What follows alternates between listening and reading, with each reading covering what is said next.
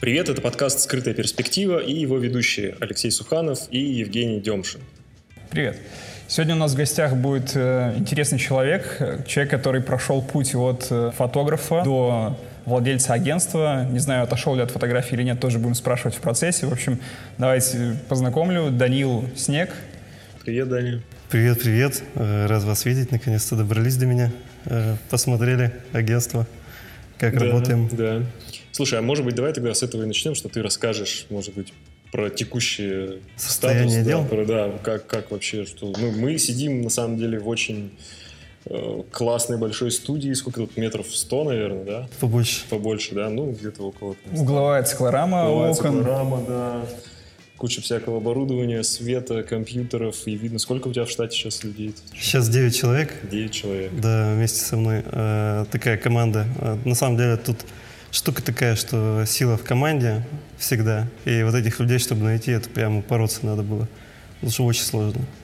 Увольнение, там, первых людей, когда увольнять, это очень тяжело. Ну, вот сейчас девять человек, хотя цифры постоянно меняются.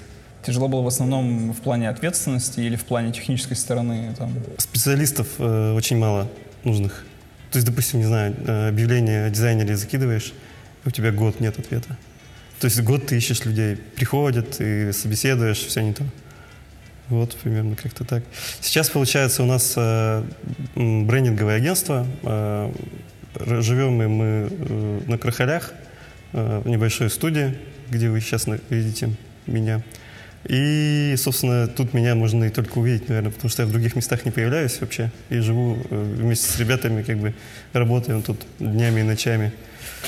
Ну, расскажи, что вы делаете вообще? Что, какой спектр задач вы закрываете? Какие клиенты приходят? Да. А, ну, сейчас мы последние два года работаем в плане э, брендингового агентства. То есть мы стали брендинговым агентством, я этим очень горжусь, потому что тут очень такой здоровенный пул обязанностей. И, ну, очень многофункциональная такая штука, потому что очень много профессий сюда вхоже, и надо очень много вещей уметь делать. Получилось это не сразу. Ну, то есть мы, получается, сейчас последние два года только брендинговым агентством как бы так называемся. И, и только вот сейчас, буквально вот там, не знаю, две тысячи двадцать первый год, июнь, я начинаю понимать, что да, действительно, мы можем так называться, потому что у нас уже несколько кейсов крутых есть. И закрыли очень большие бизнесы, там, АЗС, подработали с АЗС, поработали с грузоперевозками. Э, всякие ребята выходят, типа там, не знаю, от, открыть сеть отелей в Дубае, например. И это прикольно. Ну, типа, mm-hmm. ты понимаешь, если раньше ты там занимался какой-нибудь маленькой незначительной э, фигней, типа там сфотографировать там пять блюд и, и, и думал, что окей, ну, в принципе, на неделе неплохо поработал, то сейчас как бы другая история совершенно, и ну, другие объемы работ. И, соответственно, выросли сюда мы тоже не случайно, потому что такая штука вообще интересная. То есть мы изначально же были маленьким продакшеном, и мне потихонечку просто помогали друзья, свои да наши, там что-то тынь-пынь, потому что я даже не мог ретушеров найти нормальных, потому что ты скидываешь, это сейчас популярная группа по ретушу, да, ты можешь куда-нибудь закинуть, найти ретушера очень быстро, то раньше даже ретушеров очень трудно было найти скилловых, а тем более их, допустим, даже если ты нашел скиллового ретушера, выкачать его в ту сторону, как тебе надо, чтобы процессы были выстроены так, как тебе надо, чтобы определенно был э, уровень ретуши, да, то есть, который ты, ты хочешь ожидать, а не просто там наворотить, чего попало. Я, в общем-то, из продакшена вот так вот потихонечку сам привлекал э, людей каких-то, учил их, что как делать, э, появились ретушеры, и вот мы стали таким маленьким агентством по, чисто по рекламной фотографии, то есть и занимались только ей. Вот. А потом э, потихонечку э, такая штука интересная случилась. То есть мы, когда, например, крутой визуал делаем для ресторана, упоролись просто очень сложно. Там сложная съемка, свет, там все поставили классно. Вообще все выписывали, ретушь там крутая, ты отдаешь, э, чела несут его в типографию, там Times New Roman накидывают сверху и выглядит, ну, просто жесть, ужас. И ты смотришь потом на меню и думаешь, го, господи, боже мой, нет, это так не может работать. И потом мы так залезли в меню. Значит, меню начали делать. Первая наша менюшка, это не помню какой год, ну, Бона Матрёна. Она прям бомбанула, потому что люди прям, у, ну, много клиентов с этого меню пришло. Типа, кто сделал, кто сделал, спрашивали прям там у ребят. и к нам приходили. В общем, мы залезли в дизайн, таким образом поняли, что потом, в принципе, за дизайном еще есть куча других интересных вещей, таких как, например, идентичность бренда, визуальная, например, идентика, да, или фирменный стиль, как называют. И залезли в, в эту часть дизайна и поняли, что мы, о, мы можем на, уже, получается, влиять на бренды, а, а потом такие... Блин, а еще есть, есть такие штуки, типа как брендинг, там, маркетинг и все такое. И, и, и начали еще глубже погружаться, и теперь вот получается брендинговое агентство. И теперь, когда к нам приходит какой-нибудь человек, он, он, они никогда не приходят за брендом или да, там, за брендингом, они даже слов таких не знают у нас в основном. То есть приходят за какой-нибудь штукой, типа там, не знаю, чаще даже не за фотографией, хотя и за фотографией тоже, ну, например, за наклейкой на суп. Кто-нибудь, типа, вот надо, у нас там ресторанчик небольшой, надо сделать наклейку на суп, а у нас есть такой, так называемый алгоритм брендинга, все процессы, то есть от, от старта, когда ничего нет, до внедрения, когда там уже наклейка на суп или там фотосъемка. И вот мы говорим, вот ты пришел за этим, ты вот здесь вот, да, а мы можем вот это сделать. И тюк-тюк-тюк-тюк, и рассказываем ему, что, как должно быть. И чаще всего такие клиенты остаются с нами навсегда. Ну, то есть просто понимают, что мы понимаем свое дело, понимаем как бы не просто, допустим, вот часть фотосъемки, да, как она должна быть, что мы должны хорошо ее сделать, а что за ней что-то еще будет.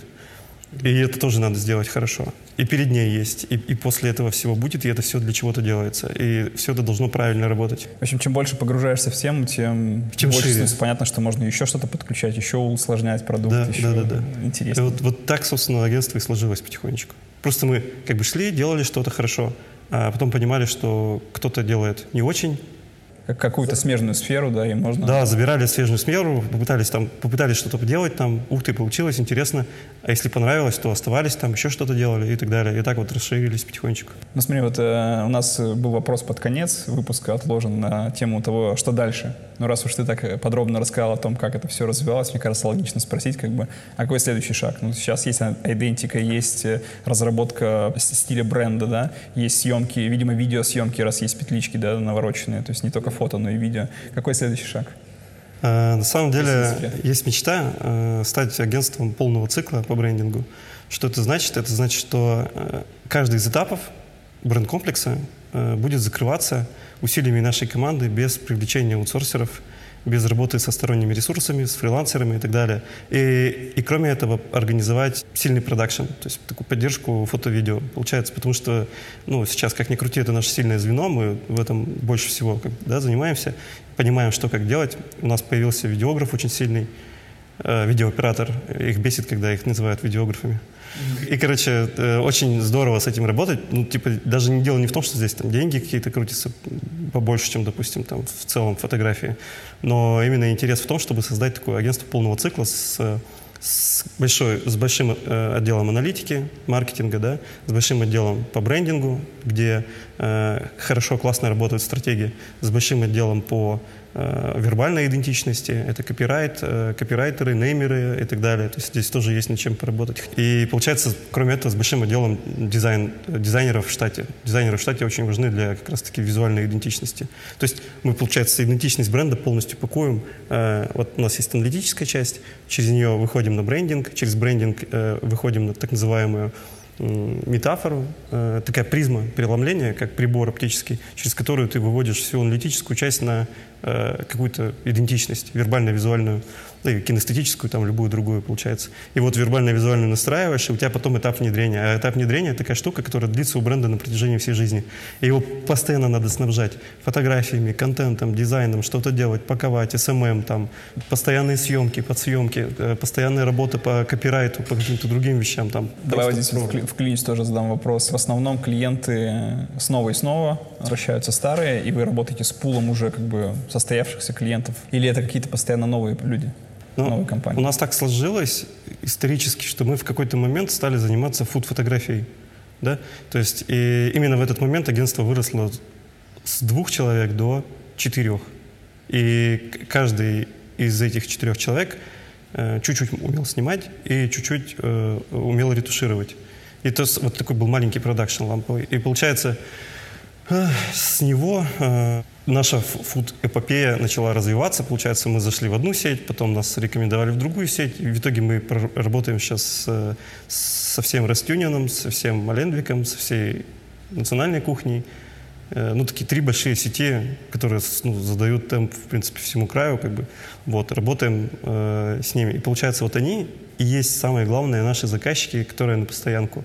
Но сказать, что тут все деньги мира сосредоточены, вообще нет. То есть здесь они вообще безденежье полнейшее по отношению с теми ребятами, которые к нам приходят именно в плане бренд-комплекса. И вот те ребята и являются якорными клиентами для нас, потому что там для них очень много всего надо делать. Например, мы сейчас запускаем бренд, ну, то есть запускаем, запустили уже давно, полтора года назад, если я не ошибаюсь, бренд термокружек, и вырастили, получается, из этого бизнеса с маленького, как бы...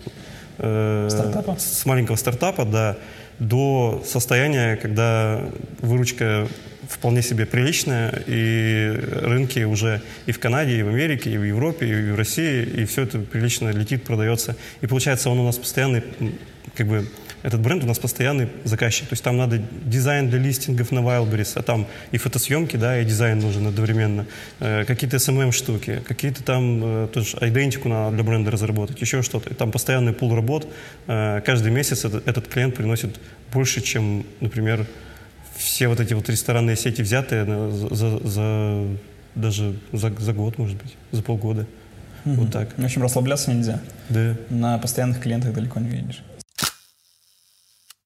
Слушай, а вот у меня вопрос про тебя лично вообще. Как ты сам, не как, вот, не как уже основатель агентства, а как ты вообще начал с Когда? фотографии? Когда и с чего? С фотографии именно? Ну, ну, и вообще, ну, с чего ты начал, да, вот давай, вот, твоя личная точка. Когда дорога свернула вот в этом направлении. Да. Ну, смотри, надо сказать, что лет до двадцати семи я был вполне себе тупой. Вообще, не, ну, то есть, э, история такая, что я сейчас смотрю на зумеров-миллениалов, которые, да, у меня в агентство вписываются, они приходят, дизайнеры, там, мне такие вещи рассказывают, и ты думаешь, господи, где я был в это время, что я делал вообще? Вспоминаешь и как бы диву даешься. Вот это реально такая история. Вот. А как у меня все началось, эта история, скорее всего, наверное, про то, что, да, я не знаю даже, откуда это корнями начать, но, наверное, про университет. Закончил филологический факультет, у меня там были друзья, фотографы как раз, и я все время спрашивал у них, вот ты типа фотограф, ты хочешь стать фотографом, у тебя, ну, фотоаппарат, вот если у меня ничего не было, нищий студент. А, а говорю, кем мне стать? Они такие, да что, тоже фотографом становись. А я такой, блин, так, а там уже понимаешь, что, и ты понимаешь, что рынок-то уже как бы переполнен, потому что столько фотографов уже, и ты такой думаешь, господи, да куда я лезу, типа, со своими фотографиями. А потом как-то время шло-шло, университет закончился, я такой выхожу из университета, думаю, господи, и что теперь делать? Куда мне фотографом быть? И такой, ну, не знаю, типа, уехал в деревню к родителям, там была такая штука, как вечерняя школа, там преступники всякие, туда все. Ну, типа, я тогда курил, и мы выходили с ними на... А я преподавал там русский язык или литературу. Мы выходили с ними на крылечко, курили такие, нормально, ку- курим с учителем. И они мне рассказывают, как кого-то вилами там в стогу закололи, кого-то убили, там вообще жесть. Ну, полнейший такой деревенский трэш. Я думал раньше, что в песнях там «Сектора газа» всякая такая дичь творится, или там у Киша. Абсолютно все то же самое, только здесь кто-то кого-то лопатой убил, ты смотришь. И, короче, через полгода у тебя сознание немножко просто уже кликает, и ты такой, господи, что происходит вообще? Ну, в общем, сразу как я в эту вечернюю школу пошел, естественно, сразу как я, по сути, вышел из университета, я понял, что все-таки, наверное, да, фотографом буду, потому что куда деваться? Попробую в эту сторону. В итоге мне там дали подъемные, подъемные дали почти сразу, то есть там первый-второй месяц работы в школе тридцать тысяч, я поехал в Пермь, купил себе за двадцать девять, по-моему, там, фотоаппарат первый свой, Canon четыреста пятьдесят ди. О, я тоже с него начинал. Да, примерно тридцатку он стоил. Да-да-да, вот я его, он у меня до сих пор здесь, в студии, тусит, снимает, еще только зарядить надо. Ну такая прикольная, старая, добрая пташка, которая, в принципе, ничего не умела, ну как бы сфотографировала. Взял ее, уехал обратно, получается, в деревню, обратно преподавать, все это слушать. А меня еще позвали географию преподавать. Я в соседнюю деревню ездил, географию преподавал, хотя вообще не секу в ней до сих пор. Ну, как бы вот такой, примерно, уровень образования русского. И там тоже, тоже убийцы, тоже всякие наркоманы, да кто там. Ну, заходишь в класс, у тебя там двенадцать человек, дядьки сорок лет, там еще кто-то. И все они в пятом классе. Ну, в общем, и ты как бы такой, окей, ладно, сегодня тема, не знаю, лучших цветов в темном царстве, давайте, давайте поговорим об этом. И они такие, о господи. И, и я там на уроке, например, прямо жестко прессовал, там один чел. Ну вот, то есть однажды прямо на уроке какая-то такая дичь случилась, но было, в общем, мало приятного. Я в итоге кое-как там дожил в этот год, допреподавал, скажем так, потом параллельно делал портфолио себе. Как это делал? Ну, типа, снимал там сестру, еще кого-то, друзей там, как попало. И, в общем, потом взял от портфолио, уволился из школы, когда у меня обязательства перед этой школой кончились, уехал в, в Пермь. В Перми, получается, взял бумажки свои распечатанные, фотки, и пошел пешком по разным организациям. То есть сначала фотографии были вообще не про предметку? То есть ты сначала снимал портреты, ну, как и многие да, да, да, людей? Да. Угу. И ты пошел с распечатанными фотографиями? Я, я взял тридцать фотографий распечатанных. Это какой год? Десятый, наверное, да? Где-то около, да, около того, десятый год. Ты пришел с распечатками? Я пришел да. с распечатками по всем организациям, которые хоть как-то в моей детской голове имели отношение я, к фотографии. По модельным агентствам тоже я печатал фотки да, с модельными агентствами. Короче, куда я пришел? Я пришел в дом фотографа, меня посмотрели, сказали, что я своровал фотографии, как бы это вообще не мое. Я такой, ну как же, блин, вот сестра моя, а, вот чела мы поливали из леечки сверху, с детской, типа, ну вроде ничего получилось. Ну, в общем, мне не верили абсолютно. И, в общем, меня взяли поработать туда, через две недели выгнали, потому что там я сломал клавиатуру, кнопку Alt, потому что она меня бесила, потому что каждый раз, когда ты работаешь в фотошопе, Alt перезагружал компьютер, а там не, не, не было невозможно работать. Ну, то есть это жизнь на ребуте такая. Была дичь, короче. Меня уволили, сказали, я больше сломал, чем сделал, короче. Потом я взял свои бумажки, опять пошел ходить. Пришел в новостное агентство «Ньюс Пермь», там работал фотографом полтора года примерно, репортажным. То есть там я, на самом деле не фотограф, там и фотограф, и видеооператор, и бильд-редактор, там куча профессий, и все за смелые двенадцать тысяч получается. А в, а в школе я, кстати, девять получал примерно. То есть вот, и за двенадцать тысяч я уже поработал репортером, все за всех, один за всех, все за одного. И потом, получается, где-то через полтора года ушел в другое агентство, оно занималось уже более серьезными какими-то вещами, это три дэ-гид компания, мы делали виртуальные туры, и там вот лю- люда куча всякой технической дичи, там параллаксы, ну склеивать правильно все эти штуки, да, да, да, mm-hmm. через все вот эти истории. И потом э, вот в этом, в этом моменте где-то подтянул к себе Юлю работать, то есть м- Юля моя жена. И вот тут мы стали вместе работать, очень жестко тащили. Я больше за фотографию и ретушь, а Юля у меня за кодинг, там в основном, получается, в пи эйч пи-дизайнере надо было там что-то, как-то смесь лютая, Явы и эйч ти эм эль, надо было там... Ну, чтобы онлайн кодить, все это да, работало, да, да. можно было гулять по этим. И, получается, mm-hmm. одновременно с этим надо было потом его закидывать все это добро в Карпано, в программка германская, по-моему, если не ошибаюсь. И, и вот, получается, там уже интерфейс какой-то наверчивать сверху. В общем, так работали вдвоем. Там прилично так очень поработали, хорошо. Года три, наверное, и снимали в Перми, в Челябинске, в Екатеринбурге. Там, там зарплата была где-то двадцать-тридцать тысяч. Потом мы посчитали примерно, сколько мы пашем и сколько получаем. Подумали, да ну нафиг, и, короче, уволились. И два года долгов, и дичи всякой, но зато на сами на себя, и потом потихонечку каждый год все лучше и лучше. Как, как ты в итоге наткнулся на предметку? Потому что вот я тебе впервые узнал, когда, собственно, увидел э, съемку еды. И подумал, что, типа, появился чувак, который сейчас как бы жестко входит в рынок и, ну, снимает уже видно на уровне, и с таким подходом может скоро всех уделать. Получилось, на самом деле, странно. Вот когда мы сами на себя стали работать, первые два года это, ну, это была ну, полная жесткая такая дичь. Ну, реально жили в долгах, там всякое попало. Я, я недавно, кстати, нашел чек у себя на кредит что-то на двенадцать месяцев, на вспышку на двенадцать тысяч. Я такой, господи, как было фигово чуваку. Ну, типа, блин, сейчас смотришь, что... Да, в общем... Такая вдохновляющая история, на самом деле, будет ну, в этом выпуске, да? Ну, типа, боялся зайти в рынок, слишком переполненный был, не знал, с чего начать. Могли, да. могли, могли вилами заколоть. Да, вообще просто у тебя история. Вот, и мы, мы что делали? Мы тоже не знали, как найти клиентов. Их вообще не было. То есть мы сидели, и у нас там одна съемка в неделю, одна съемка в две недели, и мы вот так вот ну, как-то очень жестко пахали. При этом постоянно занимали в долги, потому что надо было что-то кушать, хотя бы чуть-чуть, и там, не знаю, что-то прикупить, там вот эти кредиты дурацкие. Делали рассылку писем, там что только не пробовали. Там, помню, что отправил больше тысячи четырехсот писем э, разных компаниях, и меня никто не, не взял, и только через полгода одно письмо отработало, и пришла к нам «Золотая орхидея», на съемку ю- ювелирки, и мы там просто упахались.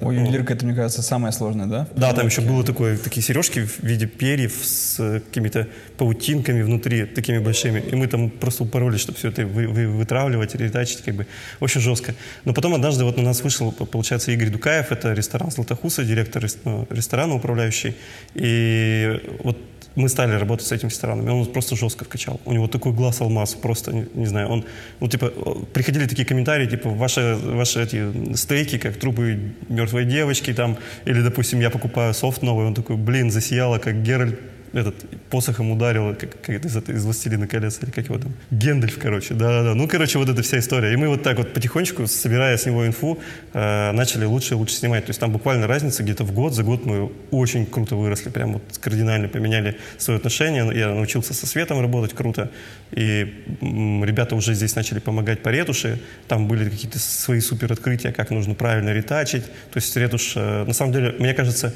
ретушь, она тоже очень важна, э, ну вот у нас сейчас такой перегиб идет, что типа съемка очень важна, что она, ну, как надо снять очень круто, а ретушь, она типа так. И поэтому многие фотографы, они ну, в ретуши очень мало внимания уделяют. Ты имеешь в виду в общем фотографию без э, какого-то отдельного жанра? Ну да, да, да, да. И, и получается, что те, кто упарываются на ретушь, они делают какую-то лютую дичь, там какая-то мазня, уже все в мыло, неприятно. А надо делать очень качественную, крутую ретушь. И на это тоже много времени уходит, и она вообще незаметна фактически. То есть там и вот эти правильные штуки для нас были прям открытием. Мы прям целые скрипты по ретуши прописывали, как нужно делать, как нужно не делать, как накидывать резкость, как там работает стейкинг-фокус, как что сливать, какая... вариативность кадров должна быть, какая диафрагма, как лучше всего раскрываются объективы, какие объективы лучше работают. Потом, получается, всю технику под это заточили, вообще все продали лишнее, и у нас появился один объектив, одна камера, один объектив, и мы только так работали. Что это было за камера? Это камера пять дэ марк четыре и... А, ну то есть недавно еще. Да, да, да, да. А до этого был... У нас, получается, такая система была, что... Работали долгое время на четыреста пятидесятом, тогда, когда уже на нем было даже нельзя работать, мы на нем работали. Потом появился Canon шестьдесят дэ, такая лошадка, на которой мы отработали еще лет, наверное, четыре, около того. И потом появился вот пятак, получается. Но вот становление, как бы, фуд-фотографии, оно на шестидесятом произошло. Но потом, как только появилась возможность купить пятак, я одним из первых его покупаю просто, и все, качество хорошо, хорошее. И с тех пор я не покупаю бэушную технику вообще никогда. Почему? Нет смысла. То есть для меня это такая история, что вот именно в плане камер, да, я понимаю, что надо брать новое, и это как с тачками. Тебе надо взять, поработать на ней, его потом лучше продать и взять новую какую-то камеру. Вот если сейчас э, Canon выпустит какую-то беззеркальную историю, вкусную новую, я, я лучше новую камеру куплю от Canon, прям свеженькую, которая только что вышла, чем, допустим, буду э, размениваться, э, разменивать свой пятак на бэушную какую-то Canon э, R-ку, например. Мне кажется, почему? Потому что проще, больше доверия к этому всему. Если ты переживаешь, что может подвести, конечно. Да, если у нас была такая штука, у нас была такая история, Canon шестьдесят, мы приезжаем на съемку, снимаем химчистку, и у, у шестидесятого дэ зеркало западает, залипает. залипает, и все, у нас паника, у нас нет другой камеры, что делать, я гвоздем выковыриваю это зеркало, не представляешь, снимаю дальше, и все работает, все потрясающе, и потом, и потом еще поработали долго. У меня как-то зеркало в руку выпало. Ну, то есть я снял хлопок, в камере темно, я снимаю объектив, мне в руку выпадает зеркало. Жесть. Все дальше только на Life View. А стекло? Стекло ты не сказал. Да, а, стекло у меня сейчас, да, макро. Я поработал на Canon сотке, мне не понравилось, потому что там такая, немножко такая без души. А, и перешли на Tamron девяносто. А, серия эс пэ, люксовая. Она стоит, по-моему, в раза в полтора или два дешевле, чем Canonская сотка. Но у нее просто потрясающие. Все. Баке, я не знаю, очень круто. Она мылит очень здорово. Все вот эти аберрации, они очень плавно переходят. Ну вот если сравнить с кэноновской э, историей, э, там такая градация идет, а, а тут мягко. И все сейчас снимаете вот на это одно стекло? Предметку, да, абсолютно на него все. Tamron, э, эс пэ девяносто. Мне кажется, есть ощущение, что раньше, кстати, вот, ну, раз уже такая технический момент, да, пауза, что раньше Tamron была... Отстоем? Да, да, была, они были абсолютным отстоем. А потом они сделали... И как и Sigma. Как и Sigma. Да, полтинник, же, типа, шляпа была. Типа, а потом хоп, и они как-то резко взяли... Вот когда Tamron выпустил эс пэ серию, просто земля и небо, как будто раньше их не было, в принципе. Они даже, как компания, мне кажется, с трудом могли называться, какие-то какой-то вещи выпускают стекла. Не, не то пальто. Хотя, с другой стороны, у нас есть, например, Samyang девять миллиметров, по-моему. Mm. И вот мы на него снимаем виртуальные туры. Мануальный, с какой-то китайской, такой странный. Ну, мне кажется, вот такие суперширики, ну, то, что он мануальный, там, с метра все в резкости. Да. Ну да, то есть, ну, как бы, есть варик купить, конечно, у Кэнона что-то посерьезнее, но там дичь. Ну, ну это не соответственно задаче. Ну, и еще раз про технику. Видно, что у вас э, профотовский свет, да, стоит? Да. И... Это вот как, как раз к вопросу о том, что я сейчас покупаю вот, только топ. Спросить как раз. Потому что для меня вот профото — это топ в плане предметки, если ты выездной. Если ты выездной, это идеальные маленькие вспышки. У тебя би два или... Да, но Godox уже получается... Такая история, смотри.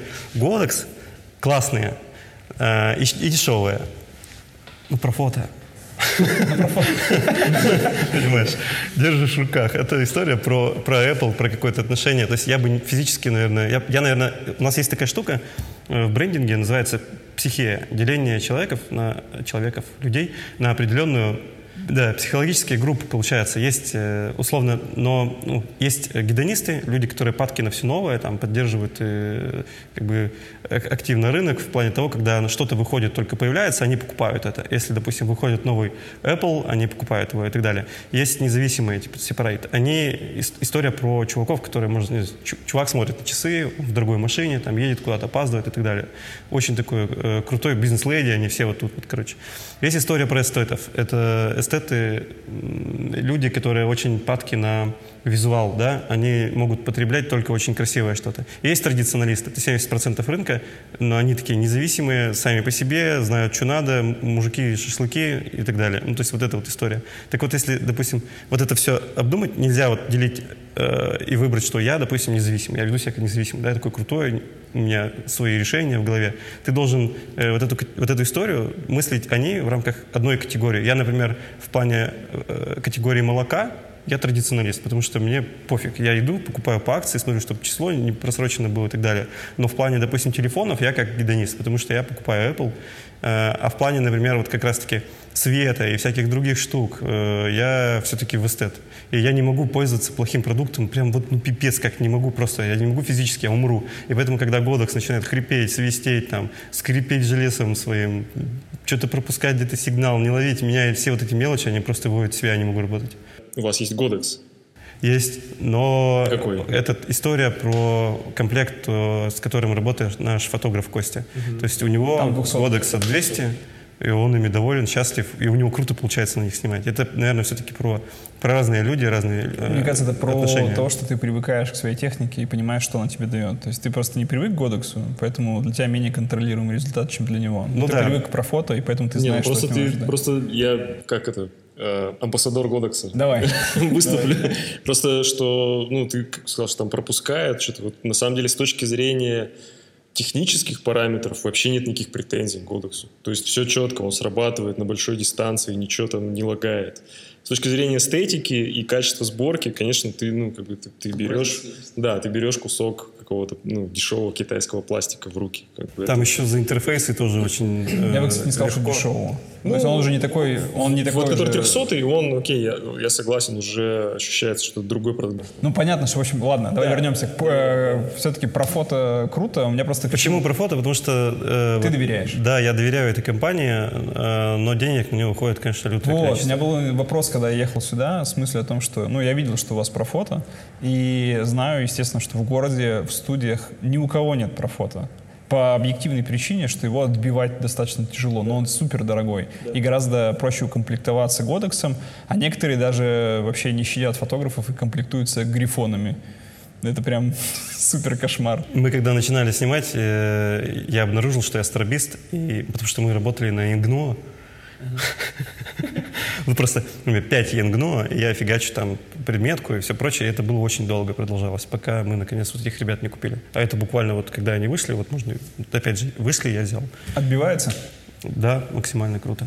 Допустим, я не знаю, я не могу себе позволить плохую ручку, да, писать ей плохо, неудобно. И та же самая вот здесь вот с, с этой вот историей.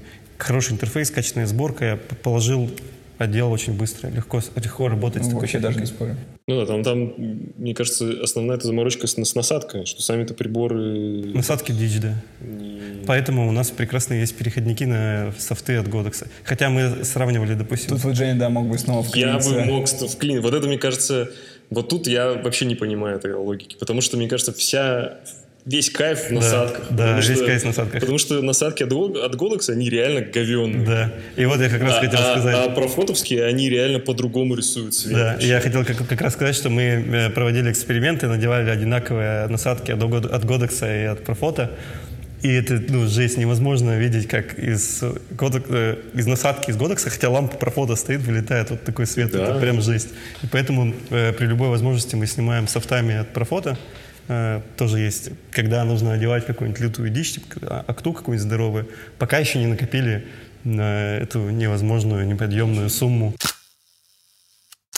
Окей, okay, вот здесь, мне кажется, разговор как раз заворачивает снова ну, к началу. То есть, грубо говоря, мы поняли, как ты, как ты начал, к чему ты пришел. И ты в процессе рассказал, что вот на момент старта тебе казалось, что рынок перенасыщен фотографами.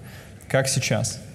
Как по твоим ощущениям, он перенасыщен фотографами? Это раз. И во-вторых, есть ли на твоем поле, остались ли на твоем поле конкуренты? Или ты уже самый большой и сильный, и на твоем уровне никого нет? Ну, смотри, года еще два назад я от этой темы активно интересовался и находил какую-то статистику, кстати, которую не смог найти почему-то. Вот сейчас перед э, записью интервью посмотрел.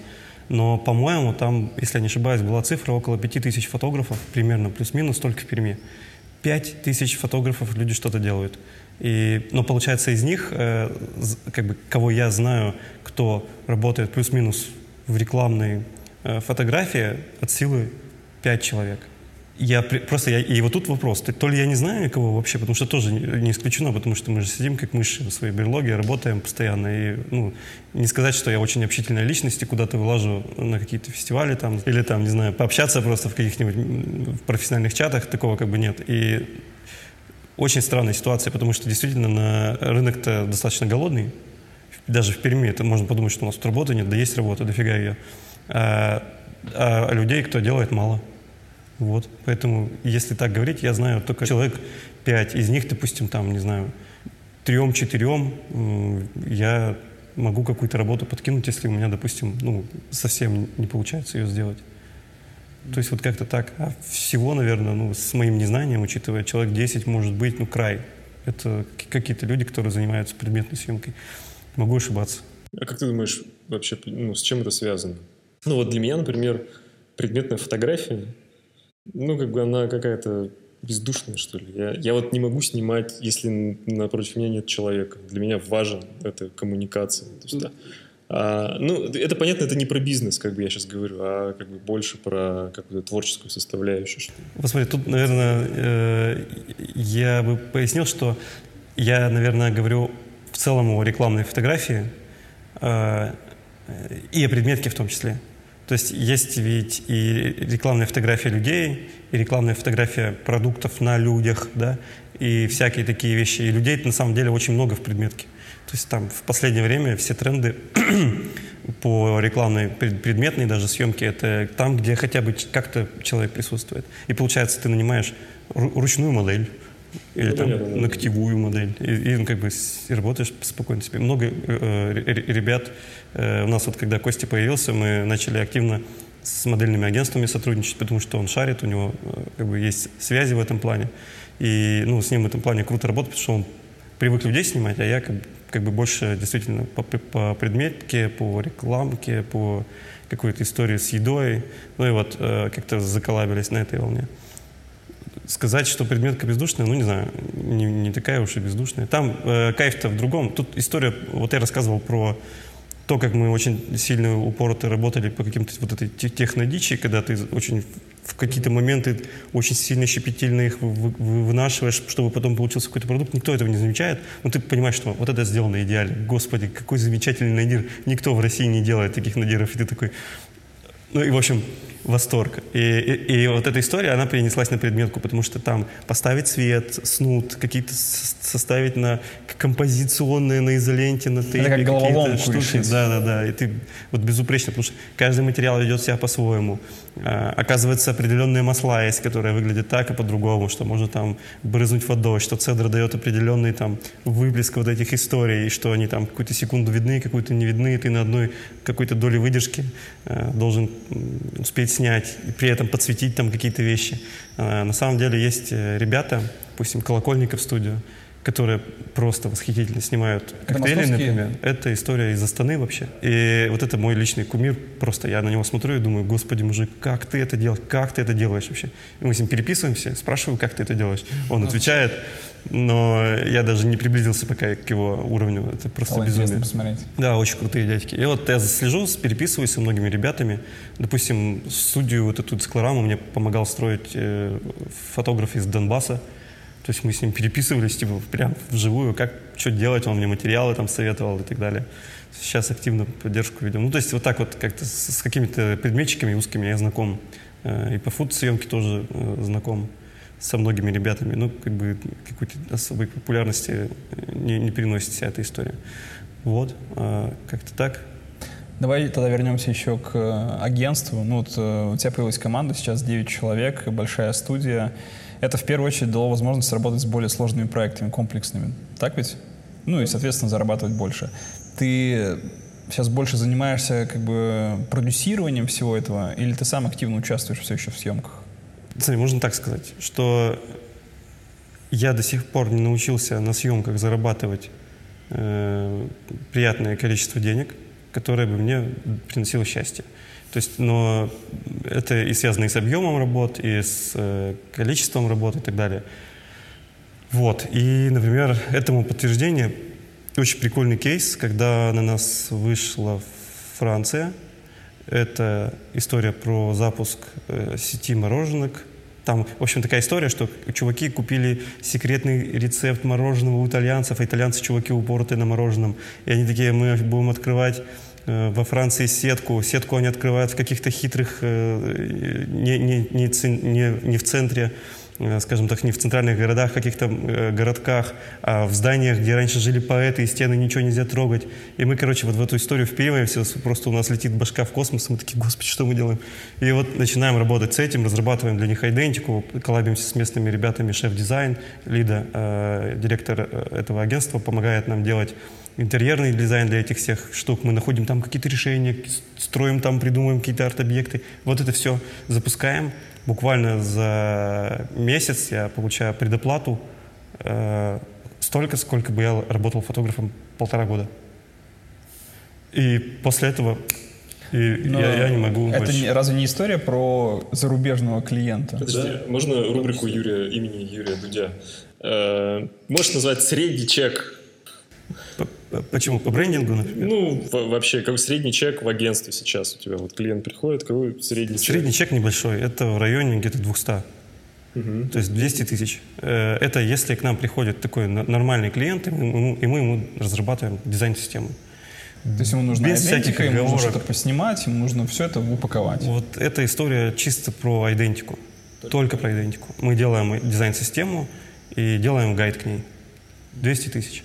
При этом тебе, может быть, надо провести исследование, а может, тебе надо сделать нейминг, а может, тебе надо зарегистрировать там слоган, который надо придумать, может, тебе надо сделать легенду бренда, может, тебе нужен копирайтер, может, тебе нужна эс эм эм-стратегия или коммуникационная стратегия, или маркетинговая стратегия, или продуктовая стратегия, или стратегия бренд-дизайна. Все это надо запустить. Стратегия. Да-да-да, все это надо запустить, сделать и так далее. Потом упаковать все это вербально, визуально. И только потом наступает вот этот момент, когда съемку сделать. А отдельно приходят еще за съемками? Приходят. Иногда приходят за съемками, остаются надолго, потому что понимают, что, о, ребята, вы тут что, оказывается, творите? Ну, это точка входа хорошая в агентство. То есть вы предоставляете суперкачество, после чего интересно да. закачивает еще. Да. Ну и вот э, все-таки, наверное, вопрос у тебя был, Жень, больше про ну, сколько да, съемков да, стоит. Да, про съемку, потому что да, у нас вот. В основном слушатели да, подкаста окей. фотографы. И сколько сейчас стоит хорошая предметка? Вот смотри, тут мы до сих пор еще экспериментируем, но сошлись исключительно в одной истории. У нас есть э, работа каких-то смежных специалистов на площадке, она оценивается почасовая история. Это две тысячи час. Будет, будь это фуд-стилист, или будь это там, какой-нибудь, там, не знаю, будь это ассистент, будет это еще кто-то, две тысячи час. И у нас есть работа фотографа. И тут, э, тут вот история. То есть и мы тоже оцениваем ее по часовой, по идее, оплате. Э, за работу Кости мы берем пять тысяч час, как у нас берет э, хороший, нормальный фотограф в Перми. То есть я э, ред, редко, а то и не встречал, кто берет больше. Ну, то есть вот так. Но когда приходят за съемкой ко мне, ввиду того, что мне гораздо важнее и интереснее сейчас погружаться в другое, я выставил для себя чек семь тысяч час. А ты отсеиваешь просто? Я отсеиваю всех почти клиентов. Почти все клиенты отпадают. Э, те, кто не хотят меняться и не хотят экспериментов, они от, отваливаются. Есть моменты, когда я э, все еще беру ребят, типа, например, вот Гэтсби сейчас у нас съемка будет, они по старому чеку у нас идут. Просто потому, что ребята классные, мне нравятся. И, ну, и мы с ними работаем. Еще, да. Да. Угу. Или там, допустим, ну, вот из всех ресторанов, там, вот от всех этих сетей, там, не знаю, два-три ресторана есть, с которыми мы еще по старым чекам работаем. То есть примерно так э, это работает. То есть мы пришли к тому, что почасовая съемка, она гораздо эффективнее, э, как ни крути, со всеми ее грехами, чем э, оплата день. за съемочный день или чем оплата по, э, по позиции. Э, хотя иногда, допустим, когда к нам приходят в студию и оставляют тут коробки, вон там в углу целая куча коробок, всякий чай там, да что... Мы работаем по, по сдельной, потому что люди не понимают, сколько мы времени потратим, и нам проще посчитать. Ну и вы можете распределить съемочное время как вам да. комфортно, потому что да, мы считаем, у вас. мы считаем, исходя из того, э, сколько времени примерно потратит фотограф. Ну понятно, вы просто час конвертируете. Да, да, да, да, да, и вот примерно так работаем. То есть вроде бы работаем и почасовой, вроде бы работаем и издельно, когда как, когда лучше, но в среднем мы пришли к выводу, что только почасовая, потому что, ну условно, ты приезжаешь на завод, там муха не шевелится. И, ну, и ты такой сидишь там два часа, ждешь кого-нибудь. А сейчас нет, сейчас все шевелятся, все, все работают. Учитывая еще, если там нормально проект э, подогреет все, все эти процессы, да, как, как э, у нас в основном да, Даша, аккаунт-менеджер наш, э, она контролирует еще и съемки на наличие, ну, на, на, на продюсирование, получается. Иногда Юля контролирует, получается, как, как продюсер съемки. И вот когда вот эта история работает, тогда все подогреты и понимают, что сейчас будет движ, надо подготовиться. И чук-чук-чук, ты за два-три часа все делаешь. И спокойно уезжаешь. Время экономится очень сильно. Mm-hmm. Раньше мы постоянно работали по сдельной оплате. И это прям сильный косяк. Вот. Ну, вообще, это еще экономит время. А, ну были такие истории, например, мы приезжали в какую-то базу отдыха, не помню, там такая дичь. Ну, типа, мы сказали по часовой оплату, пять тысяч час, э, приехали, снимаем. И там они наготовили пятьдесят позиций, все стоят, все киснет, короче. И, и вот мы вот так на конвейере вот это все фигачим, но это была полная жизнь. Ну, понятно, что ничего не получилось, потом в итоге мы принесли фотографии, тут же показывать как, там, какой-то женщине, которая была местным арт-директором, ей ничего не понравилось, она, понятно, по какой причине. Но вот такие съемки тоже случаются. Но мы стараемся это контролировать на этапе продюсирования, подготовки, да. Слушай, а пять тысяч час, это что сюда входит, в эту сумму? Ну, по идее, фотограф туда входит. И все. И он приехал по, со своим оборудованием, поснимал ну, все то такое. То есть оборудование сюда уже включено? Да, да, да. И да. ретушь. И ретушь, и, и переезд, и ну, все. Ну, туда. То есть в пять тысяч рублей входит готовый продукт? Да, то есть мы берем фотограф пять тысяч, и мы туда все пакуем. Хотя по уму надо ретушеров тоже отдельно считать, и, и все это э, так вот примерно строить. Но мы еще выстраиваем эту систему. Uh, у нас у ретушеров, например, сдельная оплата. Ну, то есть, смотри, если, допустим, у нас пять тысяч, как по деньгам, да, если пять тысяч рублей примерно час, съемка, например, четыре часа для круглой цифры, двадцать тысяч получилось, двадцать тысяч – это общий пул работ, сто процентов из них десять процентов всегда уходит проджекту, сорок процентов примерно, процентов, сорок-пятьдесят процентов уходит фотографу, и остальное э, делится примерно поровну, часть уходит в студию, а часть э, ретушерам, которые поработали. То есть примерно как-то так вот работает. Супер. А можешь тогда еще ну, рассказать про работу? Раз был проект для Франции, да, по-любому были проекты, которые снимались там в Москве, в Питере или в каких-то других российских городах. Работа с клиентами в других городах, более крупных, сильно отличается от наших клиентов? Ну, вот смотри, э... по ощущениям, по комфорту, по пониманию? Тут такая штука. У нас э, на данный момент было всего, по-моему, три зарубежных проекта. Вот если не российских, да. И вот там круто, там классно. Потому что там к тебе никто не вредничает. Вот они классные, они такие милашки. С ними очень хорошо работать. И они много платят. Потому что они понимают, что если выйдут на местных фотографов, местные фотографы задирают, как правило, очень большие суммы. Э, там и авторские права, и все прочее. И поэтому даже, например, Украина э, едет работать в Швейцарию или куда-нибудь в ту сторону, потому что это безумная разница по деньгам. И вот мы поработали с Чехией, поработали с Францией, поработали с Германией, и это прям круто. Ну вот в чем вот прямо разница? Не про деньги, а именно про вот этот процесс взаимодействия. Если не про деньги, э, ну, тут тоже такая хитрая штука. Она, в общем, я настроил наш сайт по, с точки зрения сео, оптимизации, полностью пропушил его в Европу. Но в Европу э, не просто на английском языке, ну, хотя тоже вопросы, да, кто во Франции гуглит на английском, например, да, но я прогуглил, про, пропушил его на английском и русском языке, и получается, часть, все клиенты, которые к нам приходят, они редкие, но это русскоговорящие из Европы. А, экспаты, в общем. Да, да. И с ними прям потрясающе работать. Допустим, наш последний проект Германия, это чуваки, которые переехали с женой из Литвы, по-моему, переехали в Германию и открыли там свой маленький ресторанчик, там березки, аутентично так все. Они, они, они делают русскую кухню, делают пельмени. И вот мы коллабимся здесь с нашим поваром, любимым э, Степой Носовым, э, лучшим сушистом э, Перми, делаем пельмени с ним, снимаем здесь, э, делаем диджитал. По их карте технологически. Да, по их карте делаем здесь, все очень круто. В, в, в, получилось прям топ. И делаем диджитал-меню, получается, такие мини-борды, висящие над, над кассой, получается. И вот пока, э, потом, потом долго ждали, пока мама Меркель заплатит денежку, э, и она заплатила, и, и нам потрясающе поработали вообще. Никто не в обиде. Ни ретушеры, ни дизайнеры, ни, ни Степа Носов. Все, всем классно. А были съемки выездные, когда вы уезжали, ну, там, в Европу? В Европу, да. Это была Чехия. Единственный раз. Как с Чехией получилось, тоже интересно. Мы долго работали с рестораном Златоуса.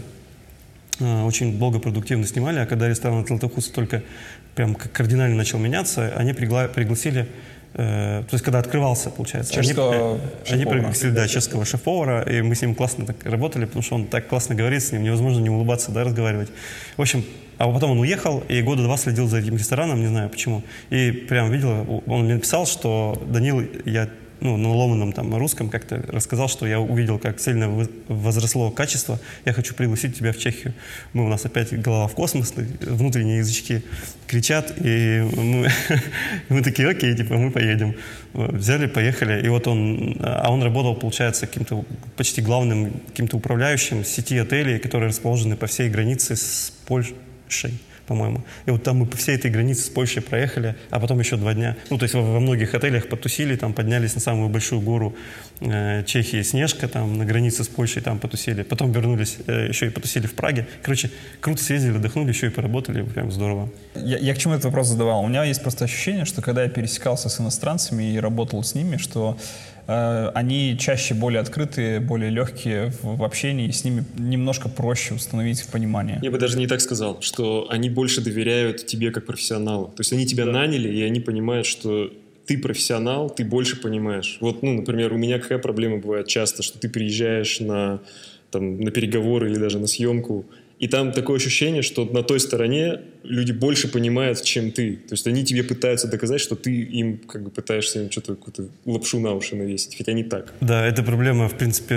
в принципе, русских всех, любого бизнеса, потому что мы, в какой бы нише у нас э, дела не велись, всегда есть такая штука, когда люди на той стороне, ты, ты, они тебе не, не относятся как к эксперту, и э, сложно убедить их, что, блин, я считаю так, что надо сделать вот так, потому что я э, все-таки эксперт в этом, а не, а не вы. И когда говоришь напрямую, битки там, какие-то непонятки, вот, какие-то вот, понебратства, какой-то, какая-то хрень начинается непонятная. И, и, ну, в общем, все это есть и в дизайне, и в брендинге, и, и в фотосъемке в том числе. Но когда ты становишься чуть покрупнее, как бы, да, когда у тебя э, агентство за плечами стоит, это немного нивелирует вот эту историю. Потому что понимают, что тут куча людей. И, ну, как бы, Тоже они, эксперты, да, эксперты, они не могут, наверное, быть совсем уж глупыми, потому что одному ты можешь не доверять, но если куча людей тебе говорит, что так лучше, наверное, да. И это как бы работает по, в эту сторону. А по твоим ощущениям, если вот оценивать именно жанр более, ну, больше все-таки вашей специализации предметной съемки, вот мы в России, у нас сильные фотографы, мы опережаем в чем-то, может быть, там, допустим, Запад, или мы отстаем технологически, вот как в кино, например, да, мы явно в кино мы пока отстаем. Uh-huh. Ну, в продакшене. В продакшене, да, естественно, я говорю про визуал, про техническую сторону. В фотографии, в некоторых жанрах мы можем побороться, прям чувствуется, что у нас там, ну, есть, так скажем, момент, имена, что мы можем тренды даже задавать. Да, да, да, имена. Есть такое в предметке, как бы, ну вот, где мы находимся, по твоим ощущениям? Что а, я точно знаю, что русская фотография портретная очень сильна.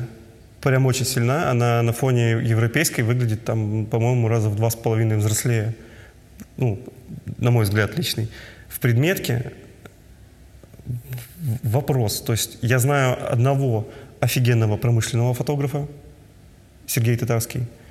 снимал для всех почти промышленных заведений в России, не знаю, от Сибура до, до хоть кого вообще, пальцем ткни, как бы угадаешь. Очень крутой дядька, прям неимоверно сильный. Других таких, на мой взгляд, нету. Я знаю очень крутого фуд-фотографа Слава Поздняков. У него гигантская студия своя под Москвой. Офигенный продакшн, офигенная студия. Господи, как там все классно сделано, мудро. Сколько он денег за это за все получает, и как у него получается все это грамотно, вот этой студией управлять. Это безумие какое-то предпринимательское, надо этому учиться. Типа у него очень крутой дядька. С ним работает большинство брендинговых компаний России, просто потому что, типа, если надо какую-нибудь э, пред, ну, там, предметку, еду на эф эм си джи рынок запустить, какую-то новую, там, сыры вышли, они идут к Славе, снимают у Славы какую-то историю. При этом есть, например, так, такие, скажем так, мастодонты рынка, типа, как Игорь Сахаров, да, э, все его, наверное, уже знают, он, когда я еще родился и начал визжать, только, он уже снимал, как бы. И, ну, то есть, и у него уже были какие-то креативные плакаты, он уже что-то делал, а я еще даже не думал, что стану фотографом или в эту сторону что-то. Вот. Ну, поэтому он может себе позволить, например, фотографируя какую-то историю, там, бургер для Макдональдса, заказать там КамАЗ каких-то листьев из Голландии, там, малинку, то есть вот прям вот так вот жестит и, и, и делает. Качественно ли делает? Ну, хз. Слава, например, Поздняков делает, на мой взгляд, гораздо вкуснее и, и интереснее истории. Но, тем не менее, вот Игоря Сахарова нельзя выключать из этой истории. Это связано с тем, что, ну, как бы меняется поколение, там, свежий взгляд, э, как, какие-то амбиции. Есть вот такое ощущение, что, типа, ну, фотографы старой школы, они уже угасают? Мне кажется, и... знаешь почему? Потому что они перестают э, интересоваться новым и погружены в своей экспертности. То есть вот такая штука. А те, кто... появляются, они становятся классными за счет того, что они смотрят и они впитывают. И, вот, и потом перерабатывают это через, как-то, через себя. А вот старая школа, она постепенно просто... У них как-то сил не остается, что ли, немножко поглощать мир. Ну, мне кажется, не только с этим связано. Вот тут недавно читал у Коли Бирюкова в телеграм-канале, он про Паула Раверси писал, что, ну, что Раверси крут, вообще вопросов нет, как бы, но он как бы... немножко какой-то свежести в нем нет. Самоповтор постоянно. Ну да, да, да, да. Но мне кажется, это же объективно, что мы все равно все немножко с возрастом костенеем, как бы. Ну, это, ну, это сложно же быть. Идет тонкая грань между самоповторами и то, что называется стиль. Стиль, ну, да.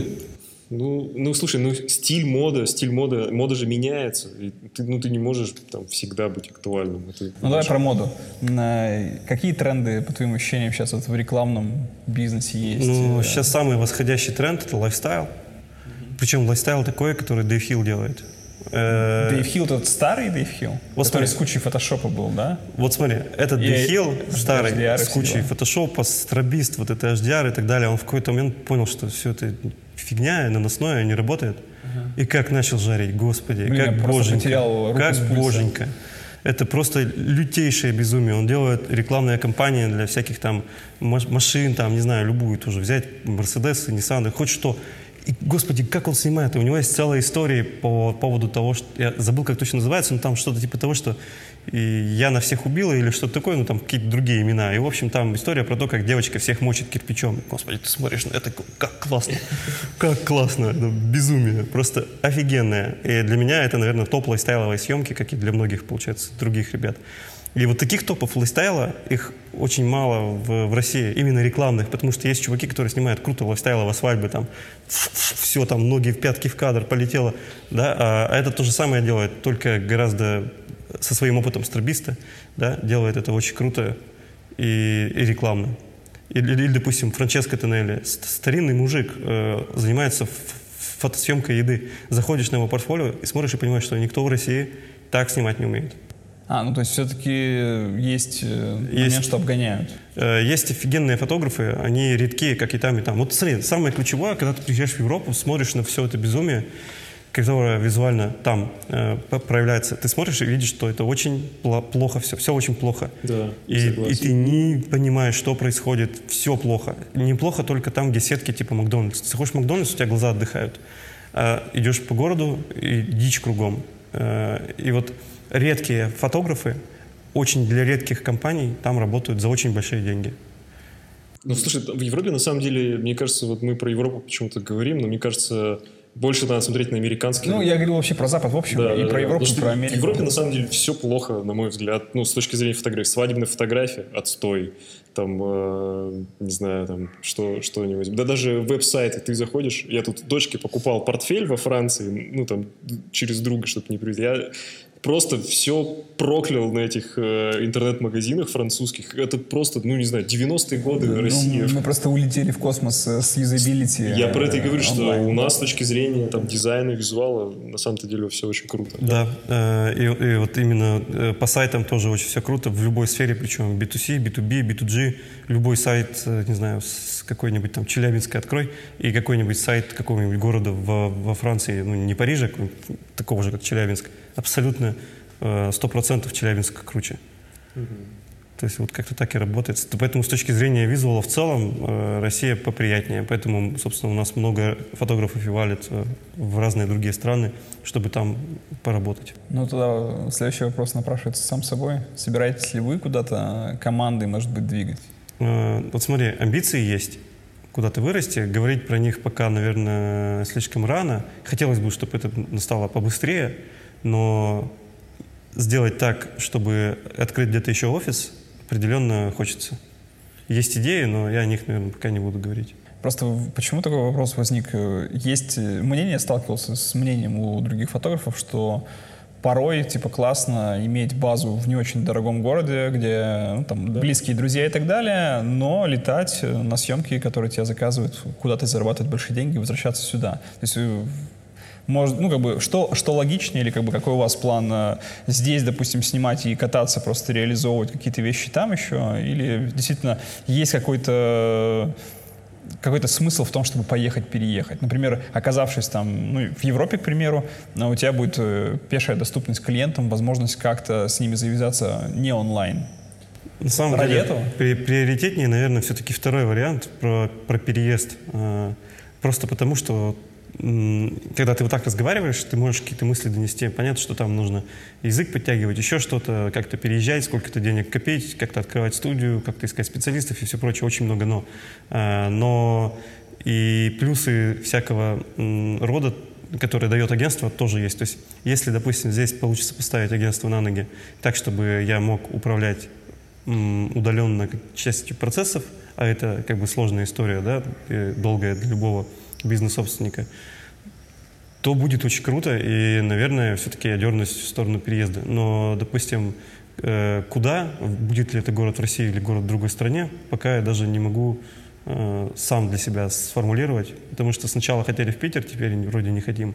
Москва, не знаю, если куда-то двигаться в сторону Варшавы, в ту сторону, Франция, не знаю, тоже вариант, потому что везде, ну, везде очень скучно, ниша, э, нишу можно занять очень легко, учитывая, что часть процессов, часть денег будет здесь идти стабильно, приносить, и часть процессов и работ, которые отсюда идут, я могу там спокойно на удаленке делать.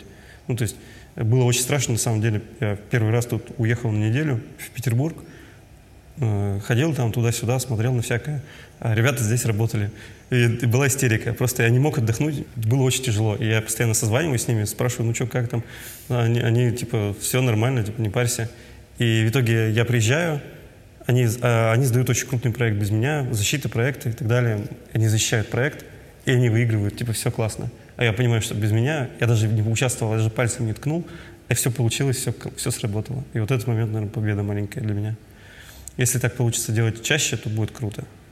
Но тут вопросы ко мне чисто психологические, насколько, да, у меня получится это отпускать. Слушай, а вот как ты считаешь вообще, про тебя, наверное, можно сказать, что ты больше предприниматель, чем там, просто фотограф, да, творческая единица. Но если все-таки вот откатить немного назад в прошлое, как ты считаешь, что для фотографа, который работает в коммерческой нише, то есть ну, в нише рекламы, в би ту би, какие качества ты бы выделил? Важно. Самое важное, наверное, это щепетильность ко всему и вот любовь к своему делу, как бы это дурацко не звучало, но без этого вообще ничего не получится, потому что ты должен прям гореть своей работой, должен ее любить. Если ты немножко не любишь фотографию, то сразу нафиг. Ну, типа, это не, не та история, другим чем-то надо заниматься, потому что надо максимально ее любить. И максимально любить все цвет, возиться с этими штучками, выставлять все правильно, и видеть, что если что-то не так, все сразу поправлять. Если ты приехал домой и видишь, что съемка говенная, связываться с клиентом, снимать еще раз за свой счет, не знаю, вот, вот, вот за такие истории. Максимально упарываться за то, чтобы делать каждый раз продукт на пике возможностей. Вот тогда, типа, круто. А если ты просто как бы деньги этим зарабатываешь, что ты все херня, ну, никакого смысла не имеет вообще. Я вообще сторонник того, чтобы вот всем, чем мы делаем, как бы зарабатывать деньги. Понятно, что деньги нужны, но, как и в брендинге, есть какие-то штуки бизнесовые, да, когда процессы должны идти, деньги должны переноситься, а есть процессы как миссия, да, миссия у бренда — это то, что, почему он живет, если не ради денег, то ради чего. И вот эта история абсолютно про любое творчество. Надо понимать, что ты вот в этом деле почему-то, да, и ты должен это любить. Если любишь, то окей. Если не любишь, надо искать то, что любишь, максимально быстро и, и развиваться в этом. Сам, наверное, я все-таки, все-таки бы себя предпринимателем, наверное, не считал, у меня не сильно получается, деньги — это сложно. Я больше в творчество, наверное, и сейчас для себя вижу как бы два пути развития. Собственно, двумя путями я одновременно сейчас иду, развиваюсь. Это больше за брендинг и больше за си джи, то есть компьютерная графика. Сейчас активно в это растет все агентство. У нас и Юля учится компьютерной графике только по... ну, в одну сторону, да, а я в другую, и Ксюша у нас в третью, получается. И мы в, в компьютерную графику постепенно так залазим. Для меня это прямо отдушина. Что-то посидеть, потаскать полигоны, потом поставить на рендер, посмотреть, как это все работает. У нас сейчас, кстати, будет буквально, если сейчас у меня вот этот злосчастный холодильник отрендерится там, то будет первый кейс, когда мы встроили си джи-графику в видеоролик, получается, и это прям круто, типа, не терпится сделать. Mm-hmm. Вот, вот такие вот штуки. Поэтому, а с точки зрения денег, мне вот ребята очень сильно помогают, Юля и Даша. Они вот, ну, у них смысле, что, а, ну, в смысле, что у тебя есть э, девчонки, которые занимаются управлением. Ну, ну, по сути, да. То есть, смотри, у нас примерно так, что Даша у нас, э, она как с клиентами больше общается, разговаривает, она умеет с ними общий язык находить и так далее. На встречи э, с клиентами ездим я с Дашей, либо я с Юлей. И, получается, там их э, разговариваем с ними и влюбляем в себя, потому что там главный момент — это сломить какие-то барьеры чисто психологически, чтобы не оказаться вот за, как бы, по разные стороны стола, да, и так далее. А чисто вот так чик-чик-чик поговорить, и тогда они, когда они закайфуют, тогда они придут поработать. А если не закайфуют, как бы мы и сами отказываемся порой, ну, потому что нет смысла. И Юля, получается, и я работаем как арт-директора, то есть какие-то визуальные штуки происходят, они идут либо в Юлю, Юля контролит, либо в меня, если надо серьезно что-то посмотреть. И, и вот я, получается, больше как бы управляю в этом плане с точки зрения как арт-директор, получается. А, э, понятное дело, что мимо меня какие-то часто бизнес-процессов не проходят, все равно я там принимаю решения какие-то, но деньги, договора, все вот это вот сложные штуки какие-то, это вот туда, к ним я сложно с этим у меня. Я больше про творчество. Очень радостно слышать, да, ну, в большой студии, в агентстве разговоры о творчестве, о качестве, о попытке работать на пике, а не просто бабки, бабки, бабки. Да, ну мы, собственно, поэтому и, и мы долго думали, как назваться, и назвались Be Art, потому что это для нас постоянная мотивация, ну, делать искусство, быть искусством и так далее. И у нас Be Art, Be Original, Be Creative, Be Production там, и так далее. И вот поехала вся эта история а, с, с тем, как Как надо, как надо быть, каким надо быть. И вот, вот, вот это, мне кажется, у нас и есть как бы такая наша миссия, что никогда надо не забывать про то, что изначально, когда мы залазили в это дело, мы хотели делать искусство, а не деньги. Мне кажется, это отличная как бы точка, ну, да. Да, пик, вершина разговора. Хочется пожелать э, тебе и агентству развиваться, становиться еще круче, чтобы больше людей о вас узнавали, хотели говорить, хотели с вами поработать. Это только вдохновляет. Спасибо тебе за, за этот разговор. Да, было очень круто и интересно. Да, пожалуйста. Спасибо. Вы не представляете, как я счастлив, что вы наконец добрались до меня, посмотреть на вас хоть вживую. Все, все ссылки будут в описании. Да, да, и не забывайте, пожалуйста, сделать... Репост, шер, если вам понравился. Написать нам комментарий и поставить звезды там, где вы нас слушаете. Спасибо, что были с нами. Услышимся в следующем выпуске. Да, пока-пока. Пока.